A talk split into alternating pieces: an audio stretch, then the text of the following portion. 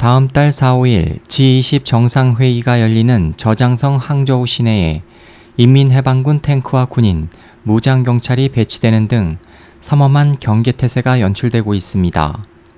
지난 20일부터는 시내 일부 상점과 시장 등이 차례로 폐쇄되었고 일부 기업도 이 기간 문을 닫게 되어 시민들이 불만을 쏟아내고 있습니다.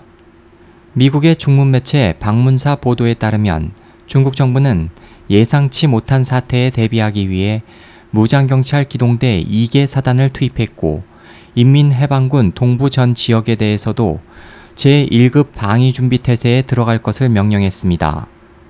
또 회의장을 중심으로 반경 50km에서 300km 이내에 3개 방공구역을 설정해 돌발 공습에 대비한 방공 미사일도 배치했습니다. 현지 시민들이 SNS에 올린 내용에 따르면 시내 각 주요 도로에 탱크와 군용 차량 등이 자주 나타나고 상공에는 헬리콥터가 순회하고 있으며 시내 곳곳에서는 인민해방군과 무장경찰이 순찰하고 있습니다. 저장성 경찰당국은 오는 28일부터 다음 달 6일까지 항저우와 닝보를 잇는 고속도로에서는 차량 번호판 홀짝제를 실시할 예정이라고 밝혔습니다. 현재 항저우시에는 현지 번호판을 단 차량만 출입이 허용되고 있습니다.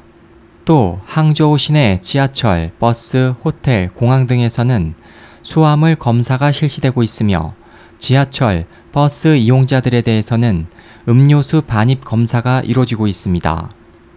G20 개최를 통해 세계의 깨끗하고 아름다운 도시임을 홍보하기 위해 항저우시 정부는 올해 상반기에 약 200건의 도로 정비와 85건의 인프라 건설 프로젝트를 실시했습니다.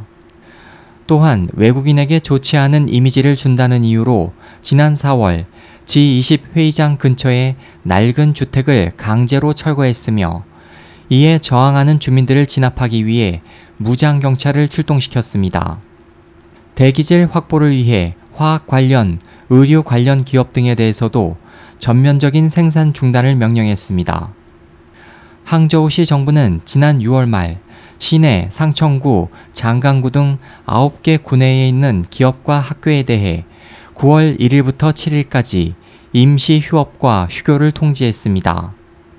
또 지난 20일부터는 시내 상점과 레스토랑, 23일부터는 슈퍼마켓, 농산물 시장에 대해서도 임시 휴업을 명령했습니다. 이에 대해 시민 리 씨는 오락시설은 이미 폐쇄됐고 피자 등 배달 서비스도 거의 이용할 수 없다며 슈퍼마켓이나 시장 폐쇄로 식품과 일용품 구입이 어려워져 시민들이 물건을 살 수 있는 곳이 있으면 사재기를 하고 있고 그 모습은 마치 약탈을 하는 것과 같다고 말했습니다. 일을 하거나 외출, 쇼핑 등이 통제되자 현지 시민들의 대부분이 항저우를 떠나고 있습니다. 저장성 정부는 이 기간 중 여행을 떠나는 시민들에게 우대 정책을 실시하고 다른 성으로의 여행을 권장하고 있습니다. 이에 맞춰 아누이 성과 구이저우 성은 항저우 시민들에게 관광 특별 할인 정책 등을 실시한다고 밝혔습니다. 이에 대해 온라인에는 원래 번화한 도시인데 왜 일부러 비우려 하는가? G20 때문에 생활이 엉망이 되었다. 항저우는 이미 정상이 아니다.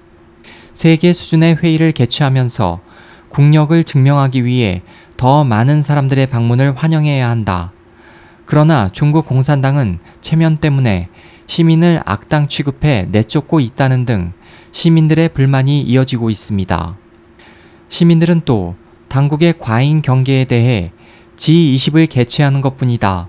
무엇을 두려워하는가 라고 의문을 던지는 한편 나쁜 짓을 다 하고 있기 때문에 외국 지도자들과 세상 사람들에게 폭로되는 것을 두려워하고 있다며 질책했습니다. SOH 희망지성 국제방송 홍승일이었습니다.